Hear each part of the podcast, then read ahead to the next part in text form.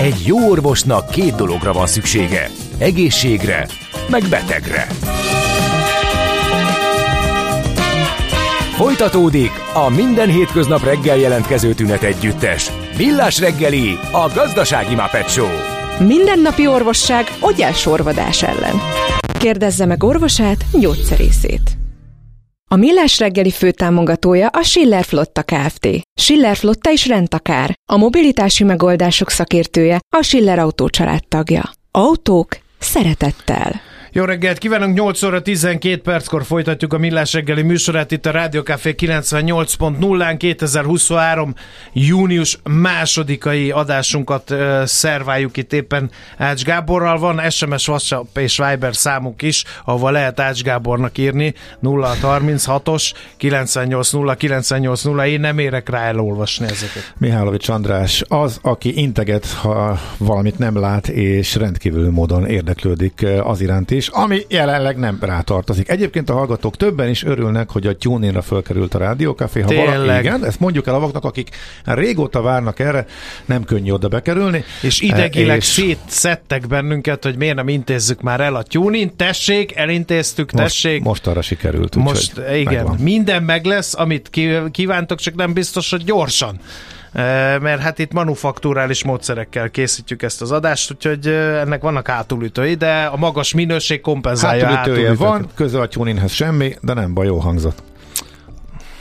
Nem legyél már ilyen jóig áldjon meg, hát egy kicsit legalább a show business tegyél már. Édes Istenem, kivel vagyok összezárva. Na, Beszélgessünk egy sokkal komolyabb és sokkal érdekesebb témáról, mint hogy mi itt az áccsal hogyan tudjuk egymás vérét venni, verbálisan persze. Ez pedig egy új részvényjegyzés, erre szeretnénk felhívni a figyelmet.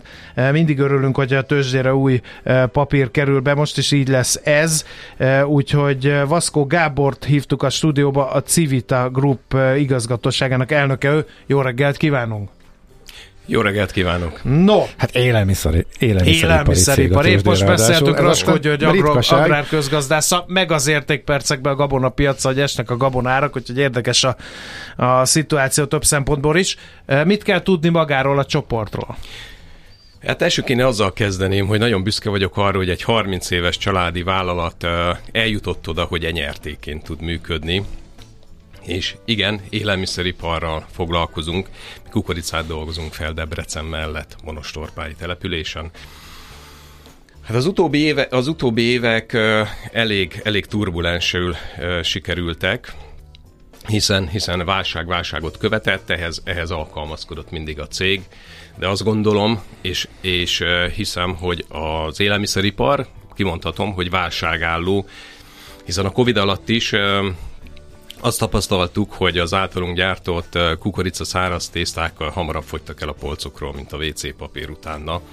Tehát az emberek először éhesek voltak, és ugye azóta, azóta a tavalyi év az rengeteg kihívást hozott az életünkben.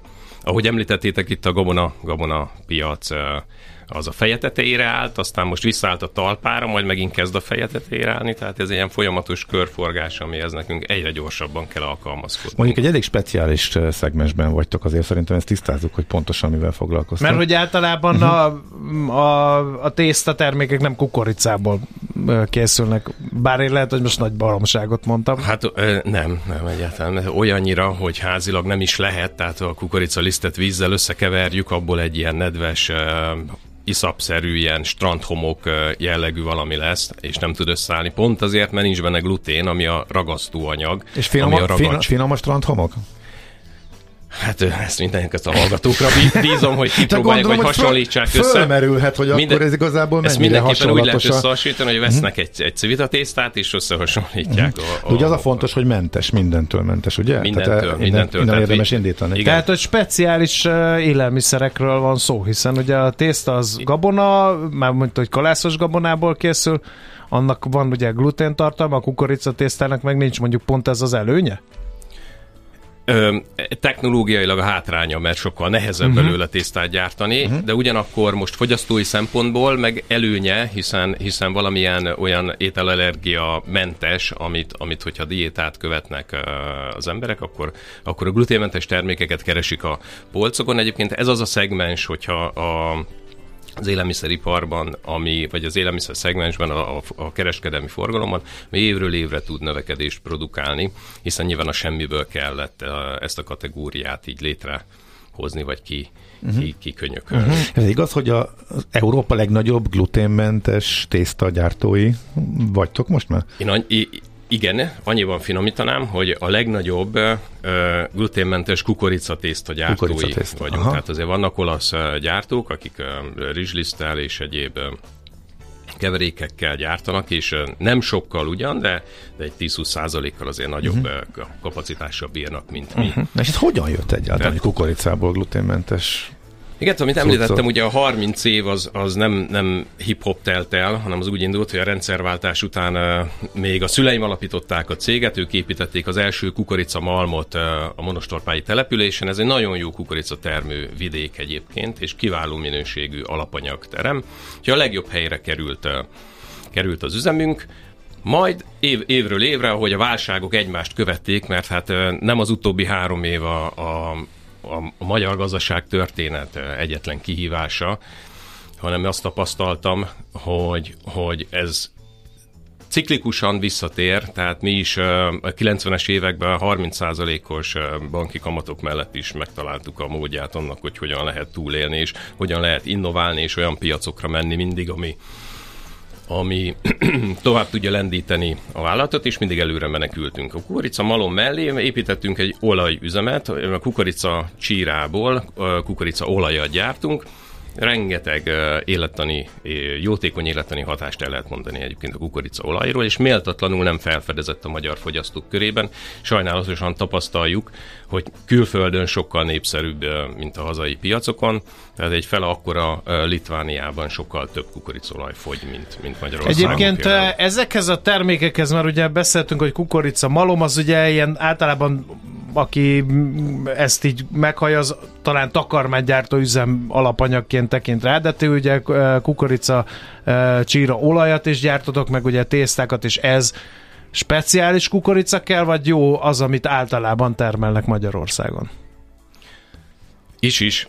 Szeretjük a speciális fajtákat, mert nyilván malmi kihozatal szempontjából nem mindegy, hogy milyen fajtát örlünk ugyanakkor nagyon nehéz átvinni, és próbálunk egy olyan zárt integrációt kialakítani, amiben a, a, az általunk preferált fajták kerülnek a malomba. Természetesen egyébként nincs különbség köztermesztésben, hogy most milyen kukorica, egy száraz kukoricát ugyanúgy uh, humánfogyasztásra is el lehet uh, fel lehet dolgozni, és akkor el lehet fogyasztani. Hát nincs külön takarmány, és nincs külön élelmiszer. Említetted az integrációt, ez termelést is jelent, vagy csak feldolgozást? Minimális a saját termelésünk. Uh-huh. A, a szerződött partnerektől szerezzük be az alapanyagot. Uh-huh. Elsősorban Magyarországról. Ezt azért mondom, mert a tavalyi év azért megmutatta, hogy próbáltunk uh, ukrán kukoricát is uh, beszerezni. Épp rá akartam kérdezni, hogy... Uh, és most, el, el kell mondjam, hogy az ukrán kukorica minősége csapnivaló, és akkor a mondat úgy folytatódik, hogy a magyar sem jobb. Mert Aha, tavalyi, sajnos. sajnos, igen, tehát a tavalyi évben um, rengeteg, rengeteg uh, kihívás mellett így az asszályjal is meg kellett küzdeni. Most annyi a különbség, hogy az ukrán kukorica dontoxinnal szennyezett, a magyar meg aflatoxinnal szennyezett, és nekünk szinte, most nem mondom, hogy szemenként válogatunk. Hát de mivel de, élelmezési de, célú felhasználása, nagyon oda kell figyelni. Olyannyira, hogy, hogy ez volt a legnagyobb kihívás a negyedik negyed évben tavaly, hogy olyan laborgépeket szerezzünk be, amivel olyan gyorsan uh, analizátorokat, amivel meg tudtuk mérni a, a toxin szintjét a kukoricának, meg tudtuk mérni, uh-huh. hogy az ne legyen, ne legyen GMO, ne legyen szennyezett semmilyen uh, külső vagy egyéb, egyéb anyaggal. Úgyhogy nagyon felfejlesztettük itt a, a tavalyében a minőség ellenőrzésünket, és tényleg minden kamionról mintát veszünk, addig nem, nem boríthat le a kocsi, amíg, amíg, amíg nem biztos, vagy nem vagyunk biztosak benne, hogy, hogy az a minőség az megfelel uh-huh. nekünk, hiszen igen, nagyon nagy a felelősségünk, hiszen élelmiszer gyártunk, itt nem az, nem az van, hogy a, a legfeljebb a tehén a, rosszul érzi magát igen, egy, kicsit, egy, kicsit egy darabig, kicsit igen, meg elmegy a borja, meg stb. Mm. stb. Jó. Na most az árbevétel akkor az, hogy néz ki mennyi az exportarány, mennyi e, itthon, illetve a két üzletek között hogyan osztik meg, illetve milyen tervek vannak ezzel kapcsolatosan, és akkor majd ide jön a kérdés, hogy Mert ugye most miért falazzuk a sztorit, ami, hogy, hogy miért Pont. érdemes mondjuk ezeket a papírokat egyáltalán jegyezni. Igen, te pontosan három, három uh, iparág, mert a, uh-huh. a mhm a klasszikus malomipar, tehát mi egy malomipari cég voltunk, és most válunk élelmiszergyártóvá, Aha. mert a, ugye a kukoricaolaj és a száraz tészta, a, a gluténmentes kukoricatészta az, ami, ami most majd drávolni fogja a következő évek növekedését. Uh-huh, Oké, okay, tehát akkor e, ebbe az irányba, és ezért e, itt a nagy fejlődéshez kell a finanszírozás, akkor adódik a kérdés, hogy többféle módon lehet ezt megoldani. Viszonylag kevesen választják a tőkepiaci finanszírozást, ti miért a tőzs irányába mozdultatok el? Hát itt kemény fába vágtuk a fejszénket, mert nem egy technikai bevezetésről beszélünk, nem az X piacra megyünk, mi standard kategóriába fogjuk a papírt bevezetni, és intézményeket és lakosságot bevonva egy nyílt részvénykibocsátást tervezünk. Ez azt jelenti, hogy a jelenlegi tulajdonosok senki nem ad el, és nem is akar eladni. Erre vállalt minden, minden, minden tulajdonos úgynevezett lokapot, hogy nem fogja, nem fogja a következő Mi? egy-két évben értékesíteni Igen, a saját. Milyen hosszú ez lett volna a következő Igen. kérdés, akkor viszont... Hát milyen... a családunk két évet vállal. Aha, milyen, a tulajdonai, milyen lesz a tulajdonai arány, mekkora lesz a Körülbelül egy 20 százalék, 20 százalék lesz, ami, uh-huh. ami most a kibocsátás során akkor... A többség akkor az várhatóan marad a családnál hosszabb távon is gondolom. Igen, igen. Uh-huh. Hát a, a... Tehát most a családi sztoriba lehet kisebbségi tulajdonosként beszállni. Föl, úgy, úgy, igen, tehát, tehát hisze, hiszek benne, hogy egy nagyon jó sztori a miénk, most föl, föl uh-huh. uh, uh, lehet szállni a, a, erre, erre, a, erre a, a tésztavonatra, uh-huh. és uh, ezt a növekedést akarjuk kicsit felgyorsítani. Tehát azért a, tőke, a tőkebevonással az a célunk, hogy amit organikusan egy 5-6 év alatt érnénk el, azt most így egy-két év alatt érjük el, és addigra, mire egyébként magunktól megcsinálnánk, addigra meg is térülnek azok a dolgok. Ez mi, ez új gyár, vagy exportfölfuttatás, vagy hogy kapacitásnövelés, vagy mi pontosan? Ugye most a kapacitásunk tiszta fronton meg vagyunk, tehát azzal, uh-huh. hogy ezt ki kell most használni, tehát itt az exportot föl kell futtassuk. Jelenleg is 50% körüli az export hányadunk, ezt azért nagyon, nagyon szeretnénk eltolni egy exportorientált, hiszen tudjuk, látjuk, érezzük, hogy, hogy nagyon, nagyon jó a termék, ízletes a termék, még aki nem glutén érzékeny, az is, az is el tudja úgy fogyasztani, hogy semmilyen gasztronómiai lemondással nem jár a civita tészta uh-huh. Ezt saját tapasztalatból is mondom, mert a családomban nincsenek hát szerencsére gluténérzékenyek, de a gyerekeim szó nélkül megeszik a, a kukorica Az a legjobb indikátor, a gyerek hát megeszi hát a kaját. apa, hogyha nem? És, a, de, és nem, tehát nem, de ezért, és, nem, ezért, nem ezért, és, nem, és nem is tudják, észre se veszik. Tehát egy, egy, náluk, nál, náluk konzervatív a fogyasztó azért kevés, kevés van, úgyhogy ez tényleg jó indikátor. Na, tehát vissz, visszatérve, a, ugye a bejövő pénzből hatékonyságot akarunk növelni. Tavalyi év az energetikáról szólt, akkor az egész ország itt 10 millió energetikus országa lettünk a negyedik negyedévben. Mi, mi is folytatjuk azt az utat, amit már elkezdtünk, hiszen, hiszen van már egy 500 kW-os napelem parkunk, amit duplázni szeretnénk, illetve a, a, a gáz fogyasztásunkat ki akarjuk váltani a már meglevő, telepünkön meglevő szalmatüzelésű biomassa kazánnal. Itt, itt egy ilyen telepi hőközpontot akarunk megcsinálni, és akkor nulla kilogramm cseppfolyós gázt fogunk használni. Úgyhogy teljesen Na ez egy zöld, leszünk. valódi zöld beruházás. Zöldek leszünk. Beszéljünk a, a beruházási célokon kívül arról is, hogy hogyan lehet beszállni hogy hogyan lehet felszállni, hogy említetted erre a tészta vonatra. Uh-huh. Uh, mikor indult a jegyzés, hol lehet részvényt venni, mi az ár, stb. stb. Ezek a technikai információk érdekesek lehetnek, ha valakit megejtett ez a családi történet. Te, tegnap indult, tegnap indult no, a részvényezés, hát... nagyon friss, nagyon friss a, a hír uh, és a, az Unicredit és a Magyar Bank Holding MBH banknak a, a fiókjaiban lehet jegyezni részvényt a lakosságnak 850 forintos uh, ki, uh, áron, ami Hát ugye azt jelenti, hogy, hogy, hogy technikailag be kell menni egy fiókba, és, és az ügyintézőnek mondani, hogy szeretne civita részvényt venni, és fognak, fognak neki adni. Uh-huh. Tehát online nem, csak online nem működik. még a webshopban nem raktuk fel. Aha. Jó, de Két, oké. két, két, két, tész, két tészta és egy kukoricaolaj között, akkor három részvényt kosárba teszem. Megkönnyíti. Eh, Oké, okay. és eh, mikor várható a bevezetés, illetve utána hogyan lesz a menetrend, mármint ugye a tőzsdére mikor kerül a papír? 15-ig tart a jegyzési időszak, utána meg kell keletkeztetni a részvényeket, a bevezetés még egy pár napot igénybe vesz, és a kereskedés el tud indulni most még június végén. Jó, Eh, két kérdés még gyorsan a végére. Mert a hallgatók kérdeznek, igen. azt mondja, hogy... Lisztérzékenyként kérdezem, összességében ez ilyen gyártástechnikai kérdés. Rizsből olcsóbb tésztát gyártani, mint kukoricából? A, a, a rizs, Attól függ, hol gondolom, mert Ázsiában nyilván igen, a Kambo- rizs... Kambodzsában lehet, nem, mi nem egy, nem egy rizs termesztő ország vagyunk, és uh, ugye az olcsó rizs az hajón érkezik Ázsiából Európába, és miután kikötőnk sincs, így, így, így nem olcsóbb, tehát sokkal drágább rizsből. Itt az alapanyag miatt. Most nem a technoló- technológia az ugyanaz, hasonló, de, de, de az alapanyag nyilván A, sokkal a másik ö, kérdéskör, az meg nekem jutott eszembe, hogy kukoricából rengeteg mindent lehet csinálni. Ö, állati takarmány, söripari alapanyag, ö, még olyat is láttam, hogy, ö, hogy ilyen tányért készítettek belőle, de eldobható nejlonzacskót is láttam, hogy kukorica ö, alapanyagú. Ezek a piacok a célkeresztben vannak? Vagy már esetleg ott is Hát olyannyira, hogy, hogy a, ugye a, a műanyagon kívül mindegyikkel foglalkozunk, tehát a, a alapanyaggal ellátjuk azokat az élelmiszergyártókat, akik kukoricát használnak, ilyen a söripar egyébként, függetlenül attól, hogy néha, néha a market, marketingesek a kukoricát egy negatív összetevőként állítják be. Ettől, Ettől függetlenül fü- ettől bőszen függetlenül használják, ez, ez, igen.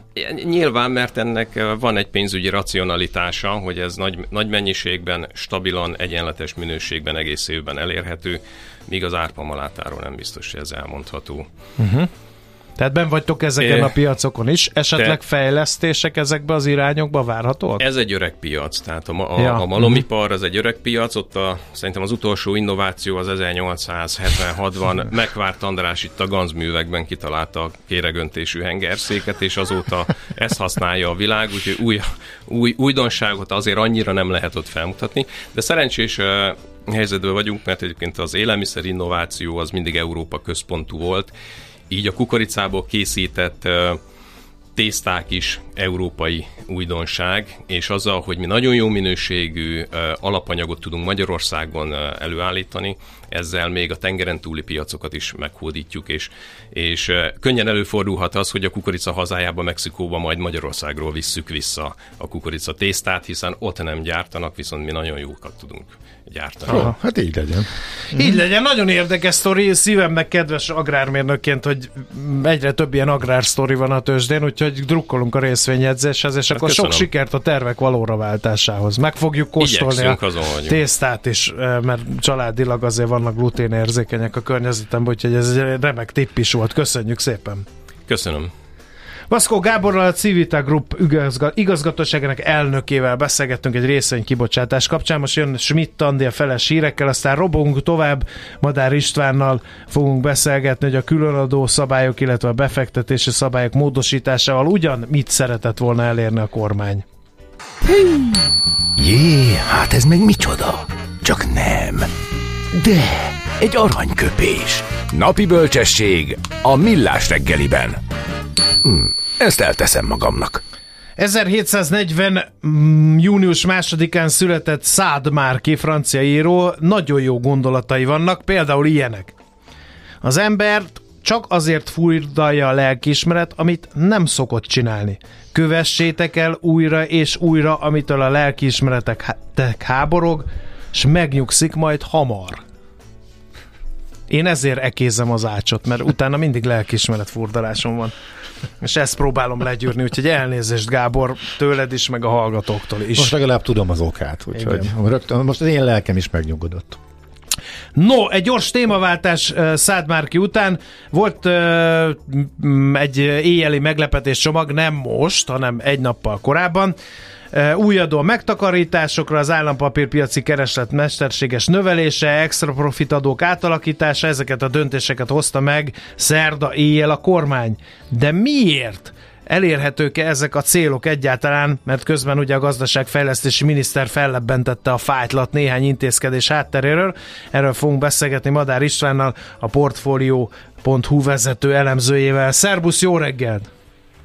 Sziasztok, jó reggelt kívánok! Hát egyszerű az olvasattal, kell a pénz lóvéra, valamit kellett csinálni, és ebből söpörnének be pénzt mondjuk a költségvetés helyzetének javítására, gondolhatná az alig olvasott ember ezt. De ilyen egyszerű lenne a képlet? Nem ilyen egyszerű a képlet, ugyanis ha azt nézzük, hogy ezek az intézkedések milyen költségvetési bevételt hoznak a, az államnak, akkor az nem, nem jelentős. Ne, a, ugye a kormány is azt mondta, hogy igazából nem is érdekli, hogy mennyi, mennyi jön be belőle, mert nem olyan tétel ez, ami a költségvetés helyzetét megváltoztatná. Ami a hivatalos magyarázat, az ezzel szemben az, hogy viszont az állampapírpiacon hoz egy nagy változást.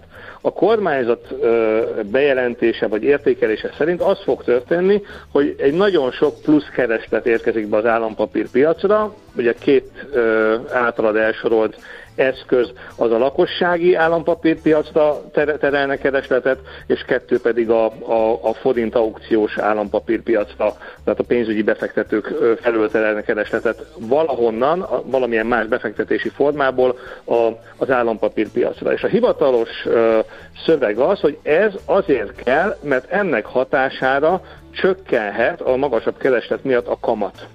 Ugye ez azért nagyon furcsa, mert nagyon nehéz azt elképzelni, hogy ilyen óriási beavatkozást a megtakarítási piacba azért akarna a kormány elvégezni, mert ettől egy kicsivel gyorsabban csökkennek a kamatok annál, mint amit egyébként is ugye azért nagyjából árazunk itt, hogy az infláció elkezd csökkenni. Tehát nem nagyon világos, hogy ezért, az, ezért a, a, a kis előnyért, ami esetleg bekövetkezik, ugye tava, tegnap például 20 bázispontot estek az állampapírpiac hosszú oldali hozamai, tehát hogy egy ilyen pici, pici kis előnyért miért kell ezer milliárdokat megmozgatni, a befektetési alapok befektetési politikáját átírni, beleszólni, tehát ugye ez egy elég furcsa dolog, és ezért valóban logikus az a fajta felvetés, amit te föltettél, csak máshogy, hogy nem adóbevételre van szüksége a kormánynak, hanem esetleg adósság típusú bevételre, tehát hogy fogja magát a kormány, és ezáltal több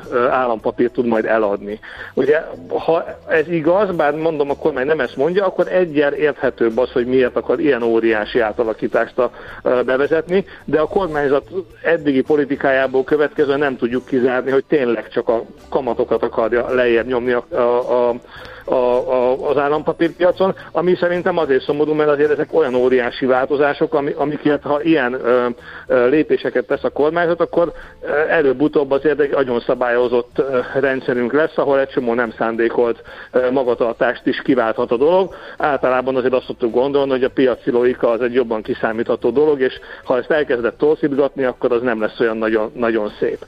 Most ugye, hogyha mégis azt mondjuk, hogy kell a kormánynak valamiért még valamennyi pénz, akkor az azért meglepő, mert azért az meg elég sok. Tehát ez ugye ilyen, akár ilyen 2000 milliárd forint fölötti összeg is lehet, ami pluszba befolyhat emiatt az állampapír piacon keresztül az államkasszába, tehát államadóságként, és akkor az a kérdés, hogy mire kell ez a pénz. Ugye erre alapvetően három magyarázat van. Az egyik, hogy általánosságban látszik, hogy el van csúszva a büdzsé.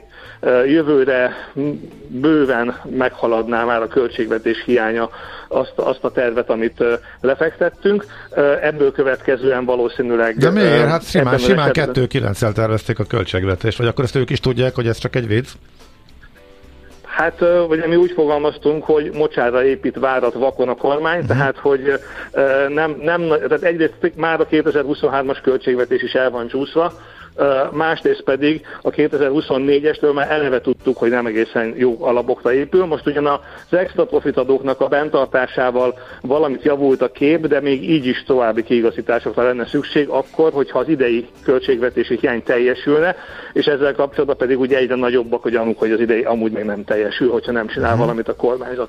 Ugye ebben az esetben, hogyha mondjuk azért nem teljesül, mert az Európai Uniós források uh, uh, nem jönnek annyira, az a jobbik eset, mert akkor legalább a hiánycélt nem kell fölemelni. Ugye az idén már 3% alatt szeretne lenni a kormány, ami, ami nem biztos, hogy össze fog jönni, mert ugye az Európai Uniós támogatásoknak a kipótlásánál a bevételt el tudja számolni vele szembe a kormány, mondván, hogy majd egyszer utalni fog Brüsszel, és akkor kevés, kevésbé látványos a dolog, de azt is el tudjuk képzelni, hogy előbb-utóbb valami hiánycél megemelés is bekövetkezik, ami mondjuk azért nem egy, nem egy jó üzenet egyébként a a fiskális alkoholizmusban amúgy is elég szépen vergődő magyar gazdaságpolitikáról, és ugye van még, vannak akkor még ilyen exotikus spekulációk, hogy esetleg nem esetleg például a a, a, a Ferihegyi reptér megvásárlására kell ez a sok pénz, mert ugye ez is tegnap elhangzott egy sajtótájékoztató más kontextusban, de mégiscsak látszik, hogy foglalkoztatja a kormányt.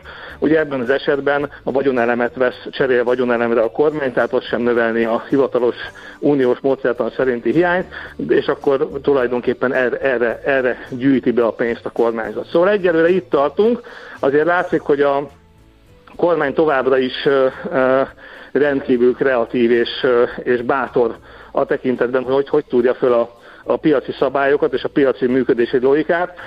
Azt nem látjuk még tisztán, hogy egyébként ennek mi az értelme, mert talán az is elég rossz olvasat, ha ezt minden nagyon-nagyon kicsi előnyökét cserébe csinálja, de az is, hogyha esetleg erre tényleg nagyobb oka van, hogy ezt megtegye. Mhm, te melyikre tippelsz egyébként, mert én tényleg nem tudom eldönteni, hogy ugye a, a, a, azt látjuk, hogy valós magyarázat nincsen, illetve elég sokszor tapasztaltuk az elmúlt években, hogy ami magyarázat van, az nyilvánvalóan nem állja meg a helyét, és akkor a piac, meg mindenki, akit érdekel, hogy mi folyik, eh, próbálja a valódi magyarázatokat eh, megkeresni. Most fölvázoltál néhány lehetséges forgatókönyvet. Az biztos, ami teljesen biztos, az intézkedésnek a célja eh, a pénzeknek az állampapírba, magyar állampapírba terelése. De innentől kezdve ugye semmit nem tudunk, hogy, hogy miért.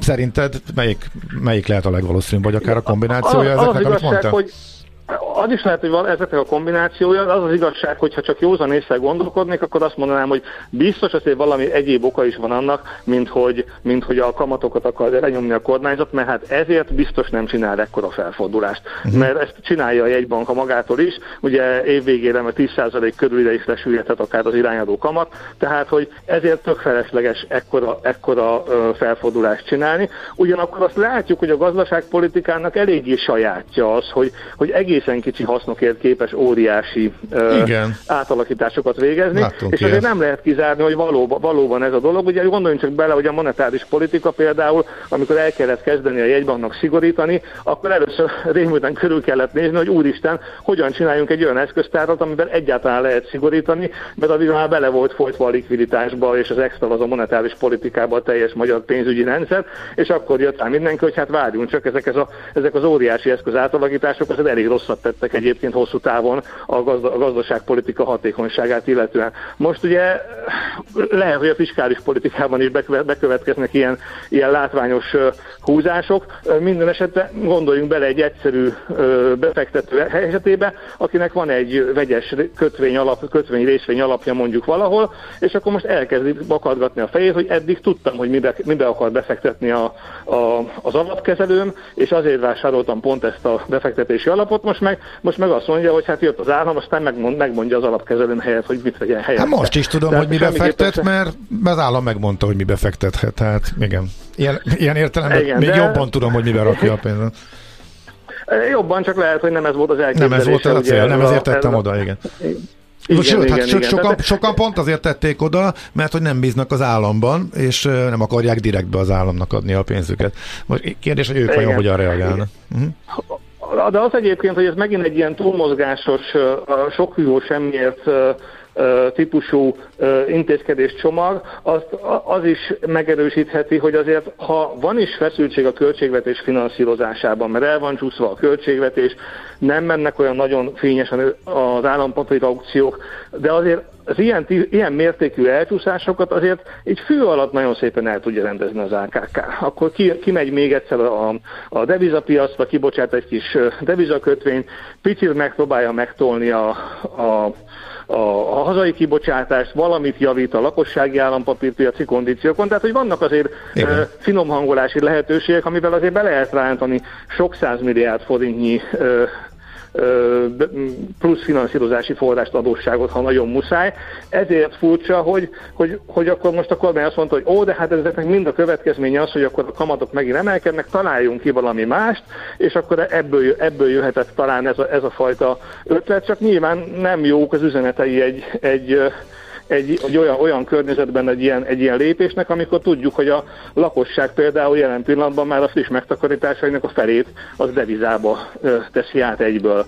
Ugye Magyarországi bankban, de devizában, tehát hogy egyszerűen nem bizik annyira a forint típusú befektetésekben, mint a deviza típusú befektetésekben, és nyilván ilyenkor, amikor jönnek ilyen mindenféle ö, zavaros üzenetek, amiket ö, ö, esetleg félreért a laikus megtakarító, akkor meg megy tovább devizával, mert azt mondja, hogy hát én nem tudom, én ebben az egészben nem bizom most annyira, mindig kavarás van, meg zűrzavar, hát és akkor ugye megy, megy tovább minden devizába, és látunk egy szép egyoldalú eurolizációt a magyar gazdaság részéről. Hát nem kell csinálni a forint befektetések igen, mellett, igen. az biztos. Uh-huh. Hát oké, okay. nagyon szépen köszönjük, folytatásra következik a történetnek, akkor majd megint tárcsázunk majd, jó?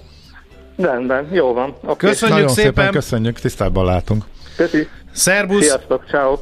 Madár Istvánnal a Portfolio.hu vezető elemzőjével beszélgettünk.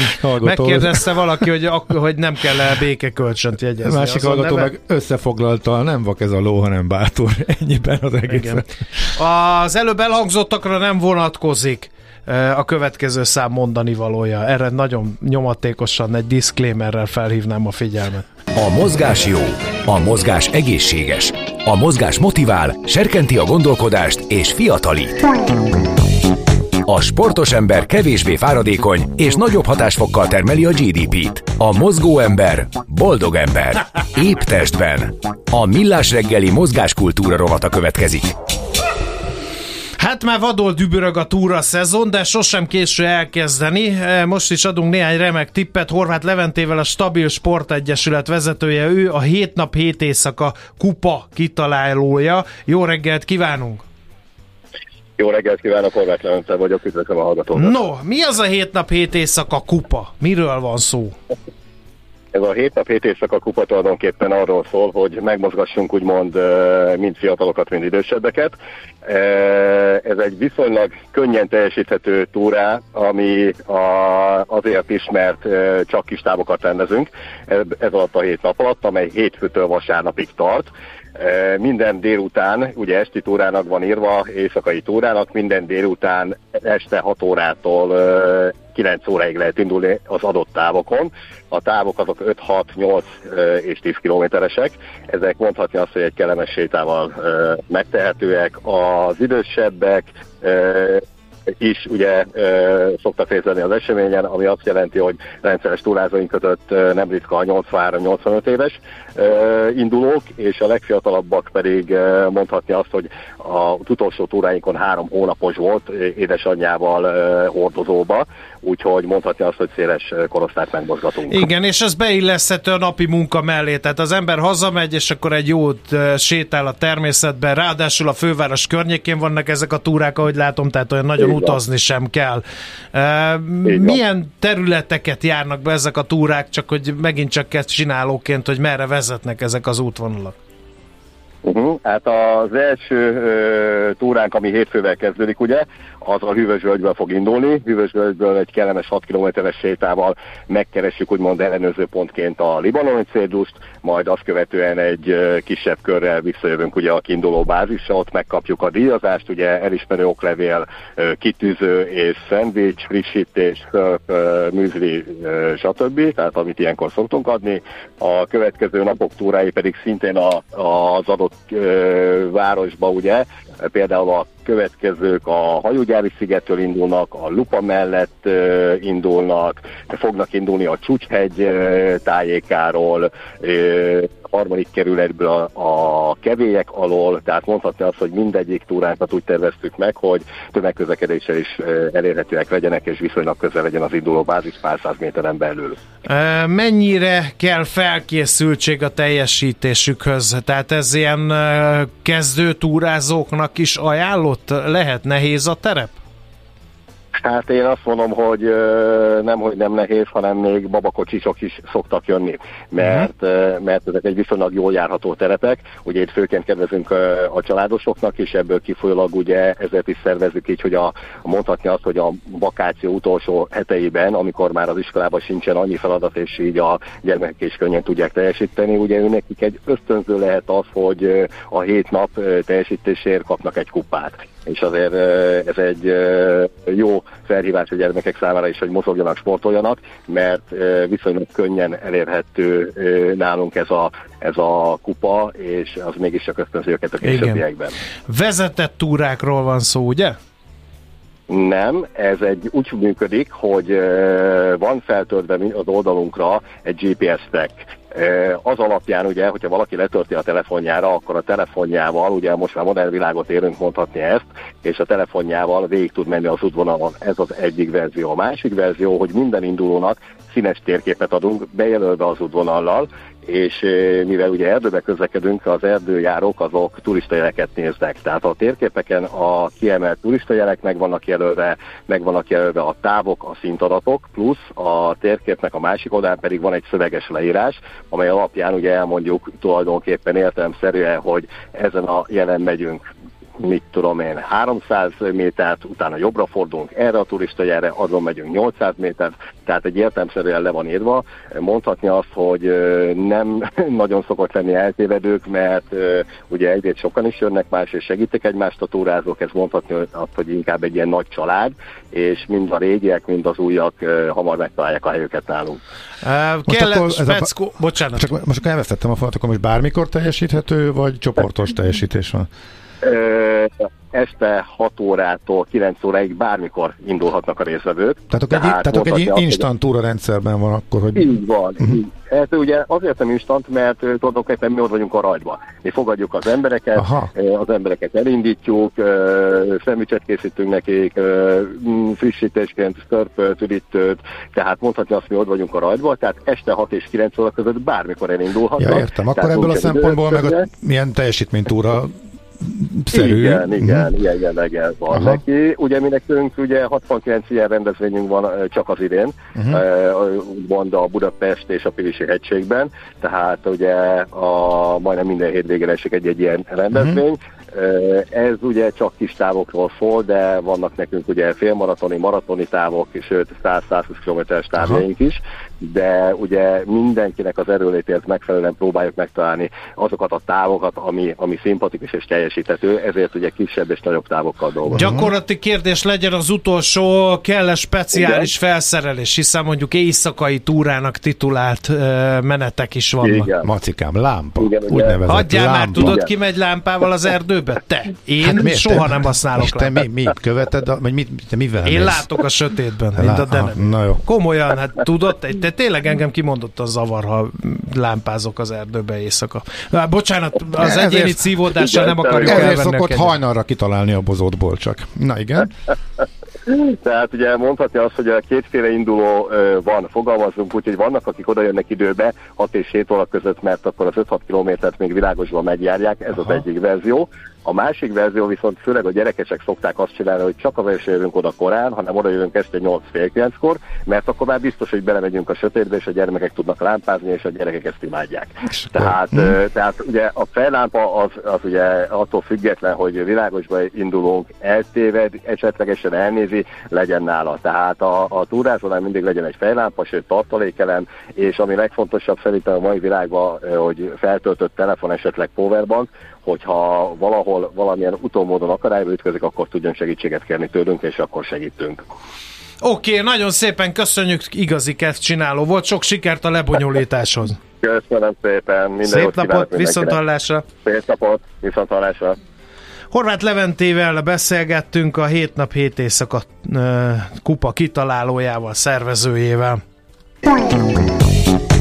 Na hol lakik az épp lélek? Hát az épp testben. A Millás reggeli mozgáskultúra rovata hangzott el.